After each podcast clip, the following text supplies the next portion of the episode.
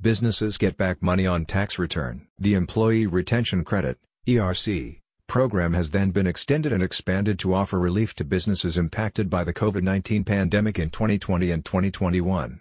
The ERC was introduced as part of the Coronavirus Aid, Relief, and Economic Security CARES Act in 2020 and has since been extended through the end of 2025 for any return that they would have made for that period. To explain further, the program provides a tax credit to eligible businesses for W-2 wages paid to employees during that time.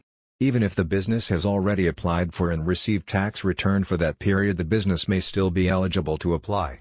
The recent extensions also provide eligibility to more businesses that were previously excluded. By extending and expanding the program, it is hoped that more businesses would be assisted in getting back on their feet after the reopening and staying afloat even after the reopening of the economy.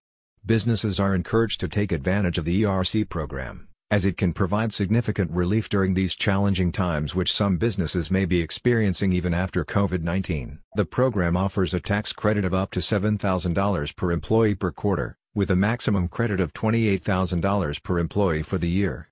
To be eligible for the credit, businesses must have experienced a significant decline in gross receipts or been subject to government-mandated shutdowns or reductions in business activity. Bottom line, Concepts offers a range of programs and resources to help small businesses start, grow, and succeed. Unlike some other business consultation agency, they would freely consult with business to determine if they qualify for ERC tax return credit. If a business meets the criteria there is no additional payment until after the business receives money from the government. Contact Tamika Alexander, Bottom Line Concepts Affiliate Representative, irktommy 321-710-8681